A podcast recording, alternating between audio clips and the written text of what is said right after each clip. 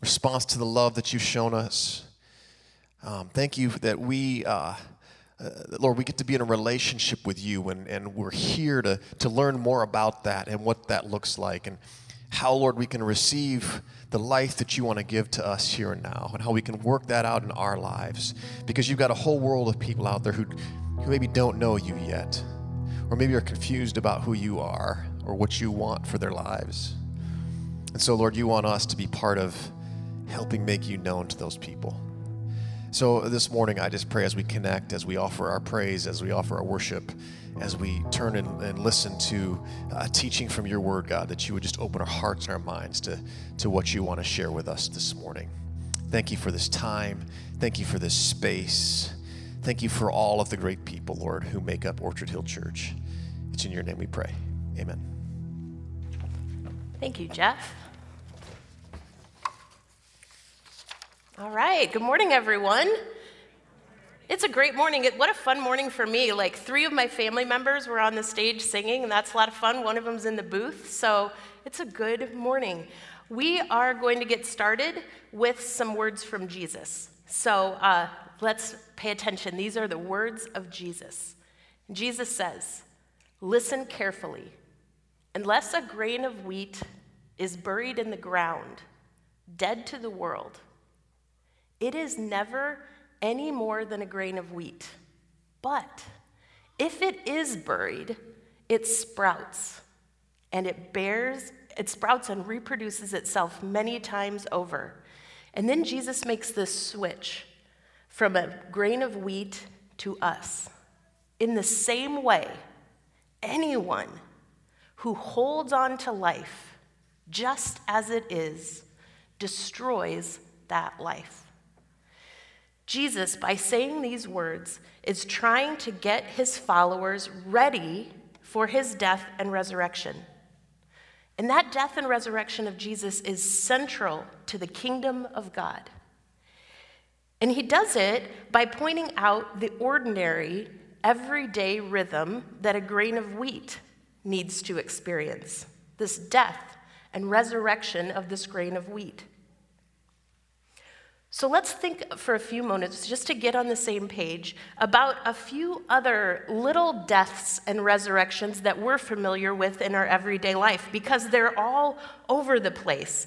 And these little death and resurrections that we experience can help us understand the big death and resurrection of Jesus. So the first one I want you to think about is the rhythm of the seasons. Right? We're in the middle of the resurrection of life on planet Earth. Everything that died in the fall is just about to come back. Don't think about tomorrow. But pretty soon, everywhere we look, things are going to be green. We see the rhythm in our own lives. Think about when your kids go off to college, and that old story of them living at home has to die so that a new story can be born. They can move into their adult life, which is so exciting. Or think about a time in your life or in the life of someone you know, someone who had a big dream. And that big dream had to die so that a new one could be born. Often a better dream could be born. Or maybe you've had this experience of a little death and resurrection cycle during COVID. Maybe you thought that you could bake delicious homemade sourdough bread every day, and you could eat the whole loaf, and it wouldn't affect your ability to get into your pants. Well, that dream has to die. And I think that when you start paying attention to this rhythm of death and resurrection all around you, you're going to see it everywhere you look. It's everywhere. Our faith is based on this rhythm. God placed the death and resurrection of Jesus at the heart of the universe he created. It's the turning point of everything. Kurt Vanderweil was here last week and talked a little bit about that. So in our series, Eternal Today, we're exploring why Jesus' resurrection matters to us right now. How does it inform the way we live? How does it inform the way we see our life here and now? And that's really important, because today is part of eternity. So Jesus says, anyone who holds on to life just as it Anyone who holds on to life just as it is, just like that seed that never gets planted, destroys that life. Jesus is saying, anyone who holds on to life just as it is destroys that life. So every spring, about this time of year, I buy seeds. And then guess what? I never get them planted. I was going to bring a whole batch of seeds to show you, but I couldn't find them. So that makes it even better. I make big plans, but these seeds never get to be anything more than a seed. And we don't want to do that with our lives. We don't want to hold on to our lives just as they are. And I think one of the ways that we tend to hold on to our life just as it is by holding on to a faulty understanding of who God is and what God is doing in the world. So what do I mean by a faulty understanding of God? Well, I think Mark Twain said it really well right here. God created man in his own image, and man, being a gentleman, returned the favor. We all create God in our own image. We end up with a man-made image of God. It's part of our Adam and Eve DNA.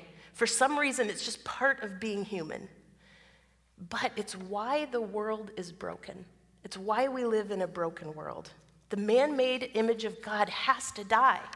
So I just want to show you that this man-made image of God is all over the pages of the Bible. Everywhere you look, there are multiple places where Jesus' disciples even mold God into their own image to meet their needs. And I just want to repeat, our man-made image of God needs to die. Our images of God that we make up need to die so that a new, more true understanding of God can be born in its place, can be resurrected. So one of your assignments is when you read the Bible, look for these little death and resurrection cycles that are all over the place. Look for these man-made images of God. So I'm just going to give you a couple of examples. And the first one is in Matthew 20.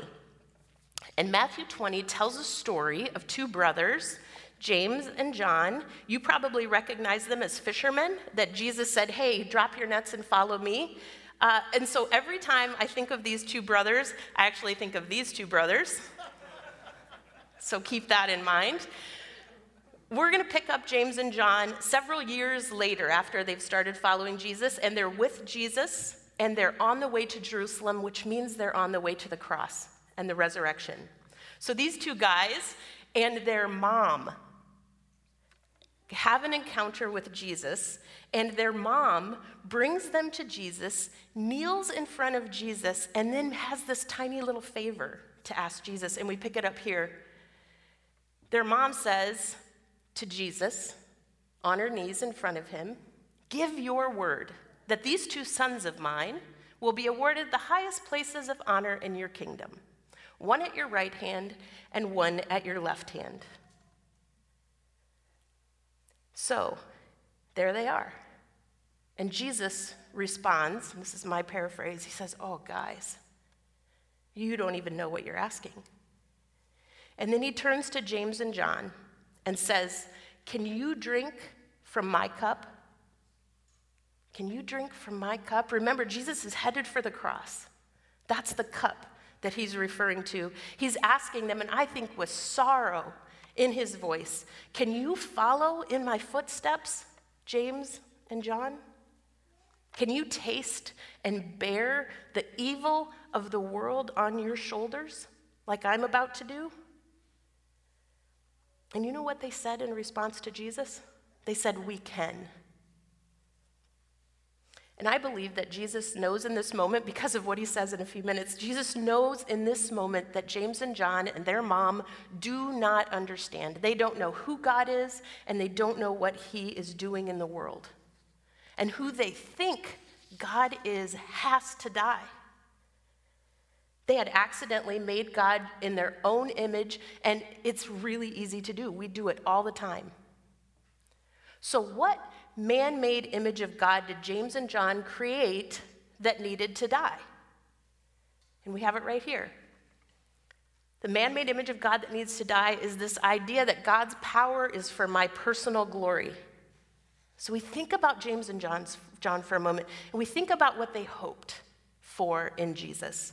They hoped that by associating with and following Jesus, he would give them personal power and glory and honor, both now and for eternity. It's what their mom was asking for. James and John wanted to talk about seating charts with Jesus before he went to the cross. That's what happens when we operate out of our man-made image of God. Their man-made image of God was all wrapped up in their ego, wasn't it? They thought following Jesus would bring them fame and honor. So the question for us when we're reading the Bible and we come across one of these moments where we can see a man-made image of God, the question for us is, what gets resurrected in its place when that man-made image dies? So let's see what we can learn from their story.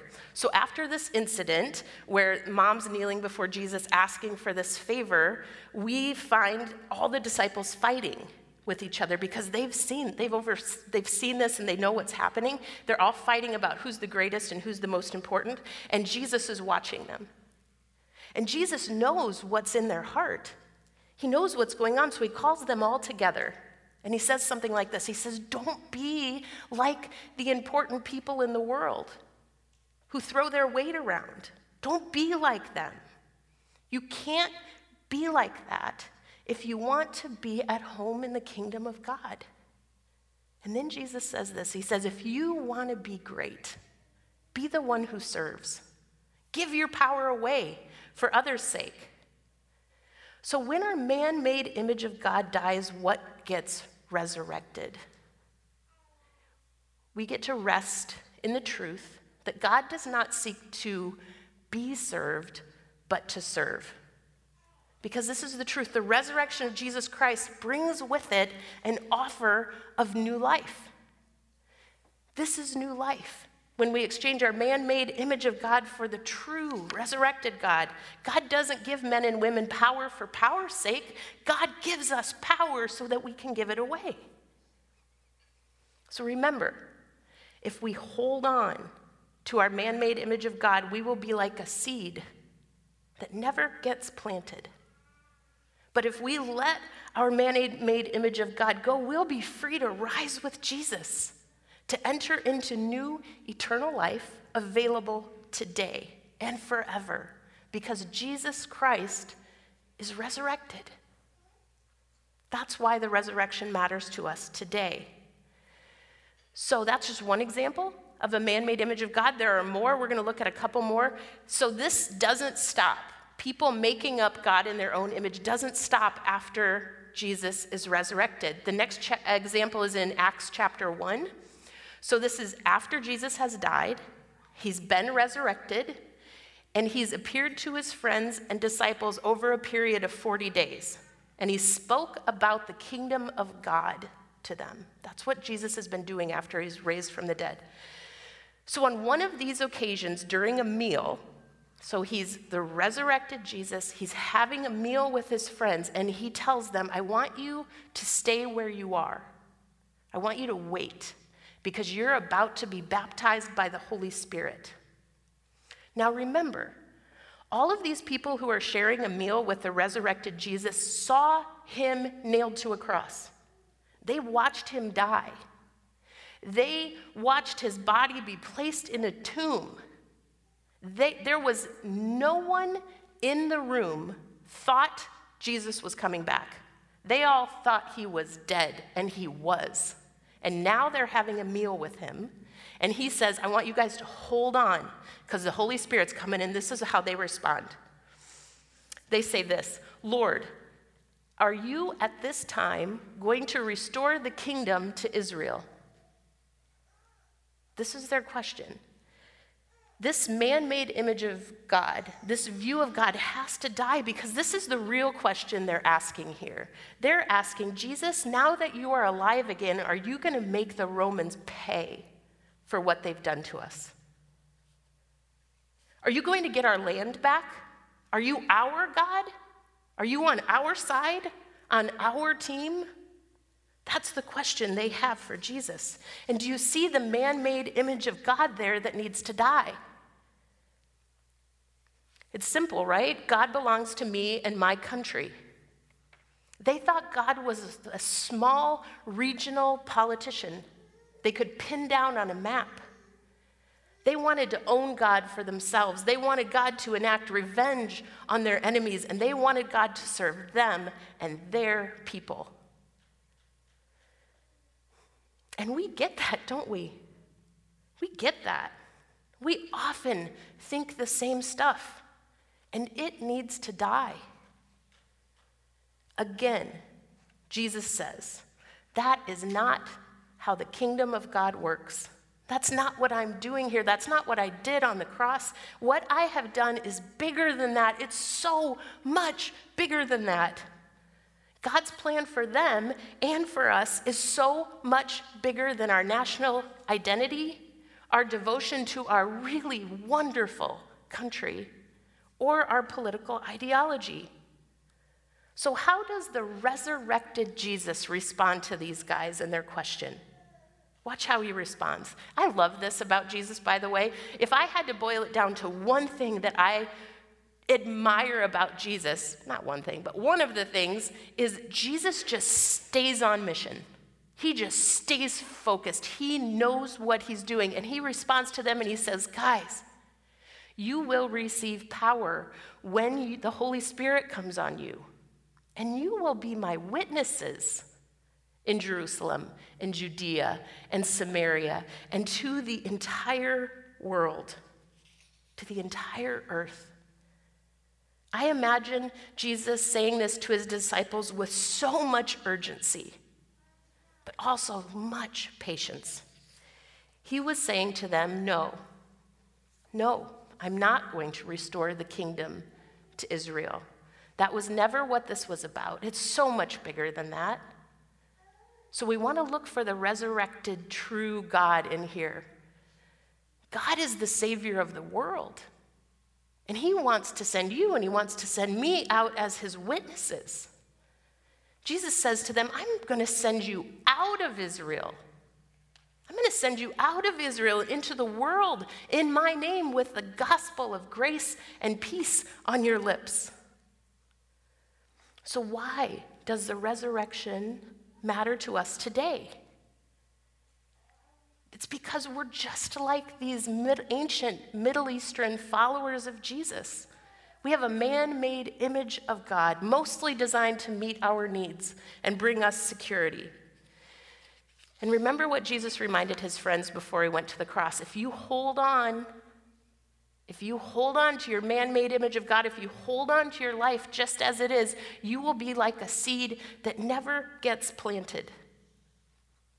But if you let your man-made image of God go, you will be free to enter into the new eternal life available today and forever through the resurrected Jesus.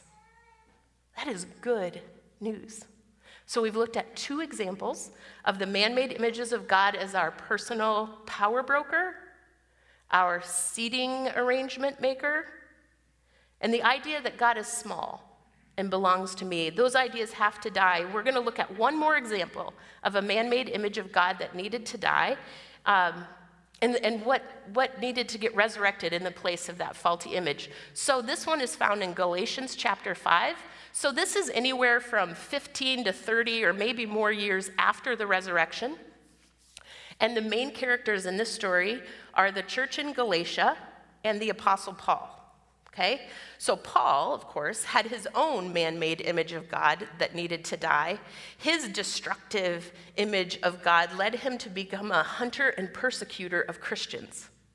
You can find that in the book of Acts. And then one day, Paul's man-made image of God dies this really dramatic death on the road to Damascus.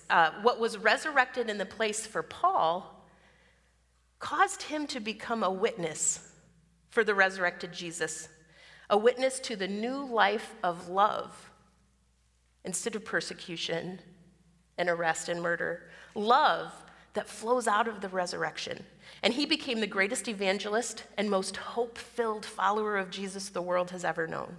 So let's look for the broken man-made image of God that Paul now says needs to die for the Galatians, and then what is resurrected in its place. So a couple of things you need to know about the Galatians before we start. The Galatians were forgetting why the resurrected Jesus captured their hearts in the first place when they heard the good news for the first time. They were forgetting, and they were reverting back to old rules and regulations that they knew and understood, and they were using those rules and regulations to identify as Jesus followers, rather than identifying in the resurrected Jesus. So this is what Paul says to them. He says, you who are trying to be justified by the law have been alienated from Christ. You have fallen away from grace. Remember the passage that we started with?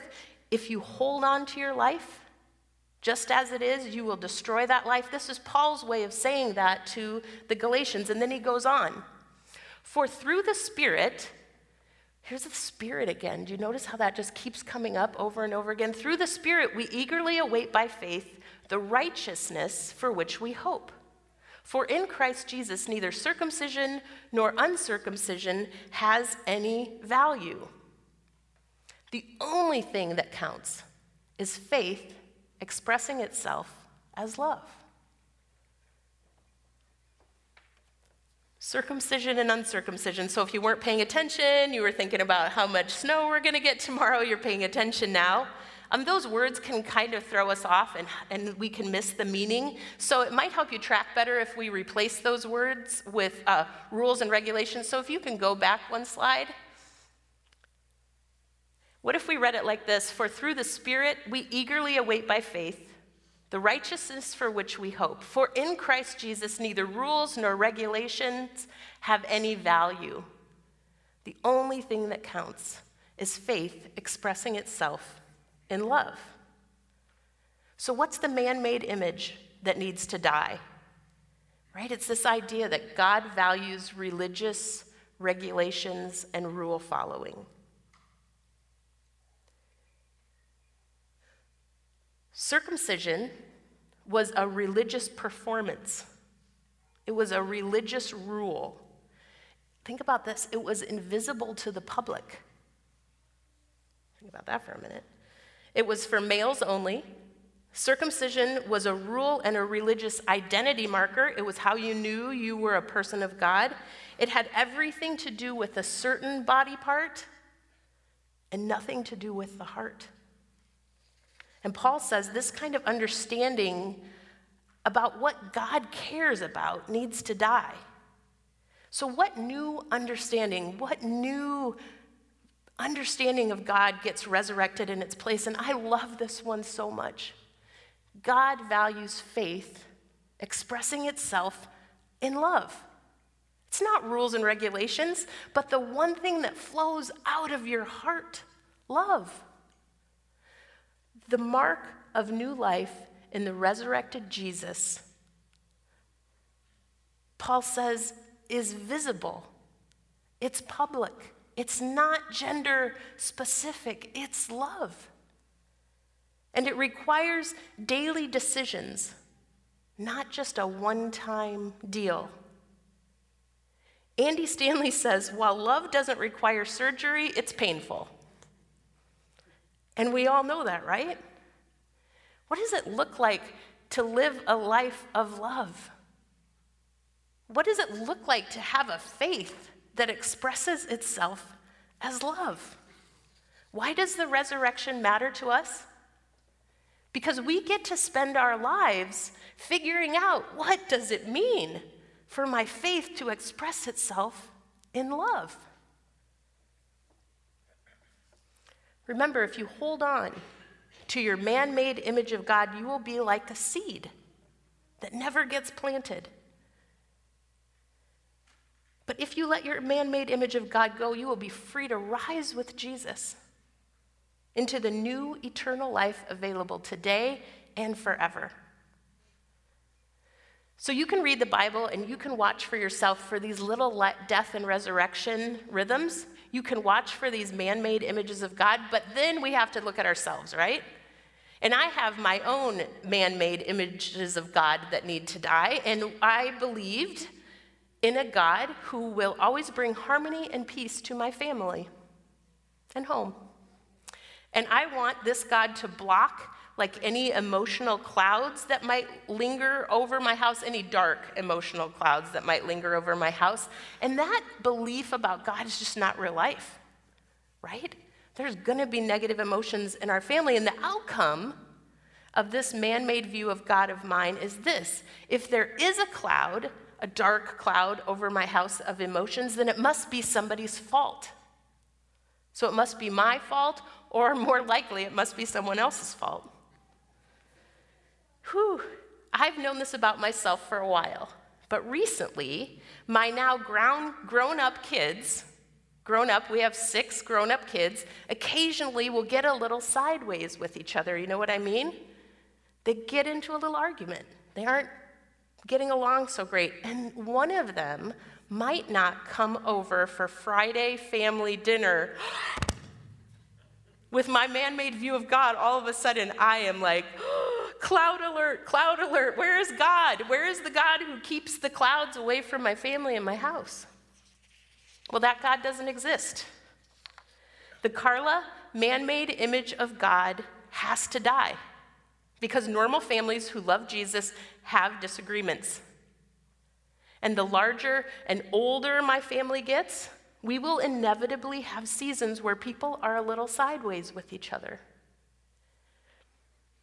I want this old God only brings clear skies idea to die, because I want my family to be able to be themselves.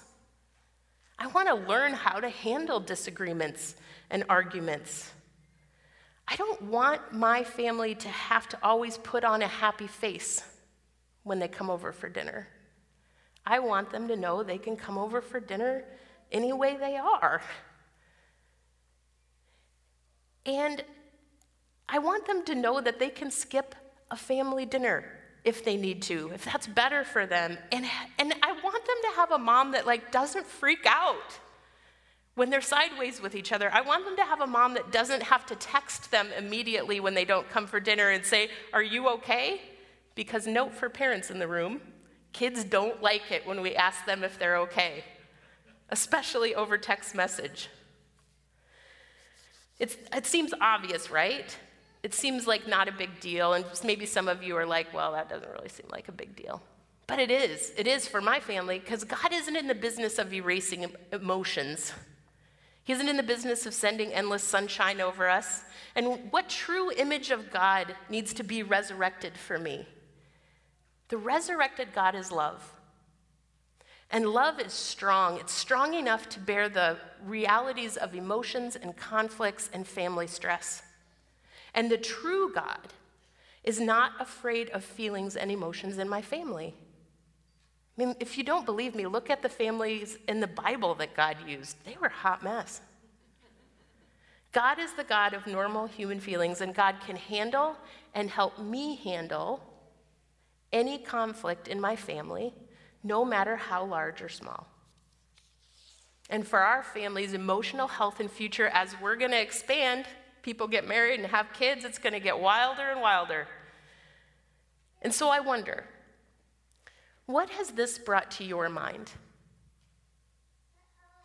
What are some man-made images of God maybe you have that you're holding on to that would be better off dead?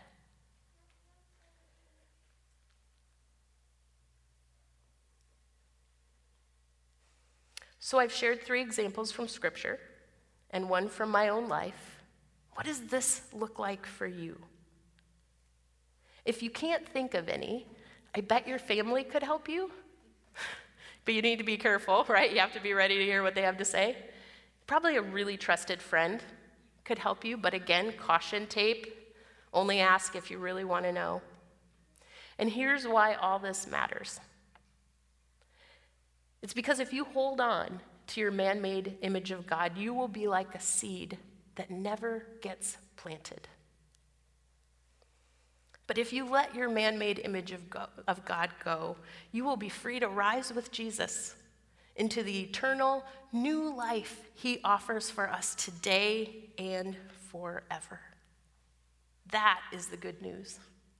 So we're going to pray and we're going to sing together. Will you pray with me? God,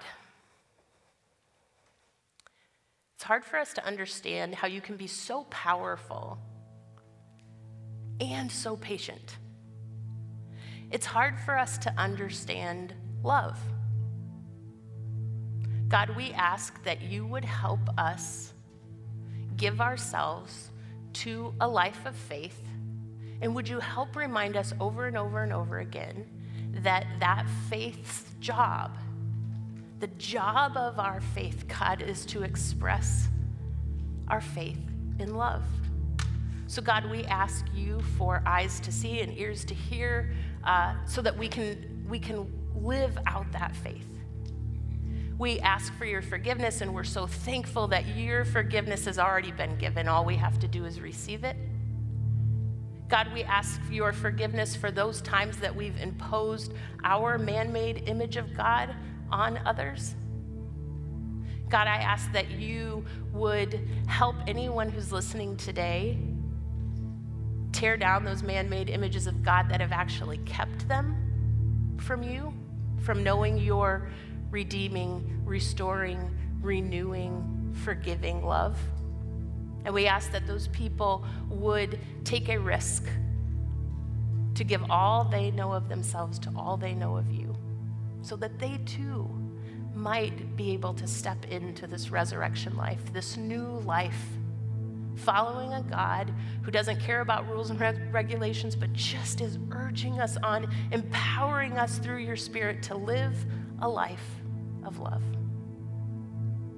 We thank you that you are alive, you are present, you are powerful, and your love flows without end over us. And your only expectation of us, God, is that we let it flow out of us and onto others. We pray all this in the powerful name of Jesus. Amen.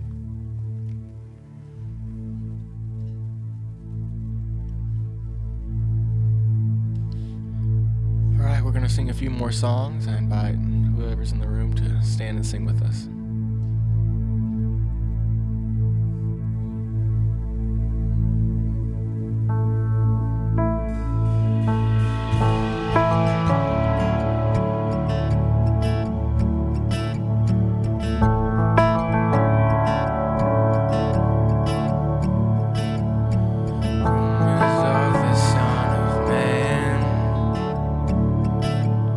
Stories of a Savior.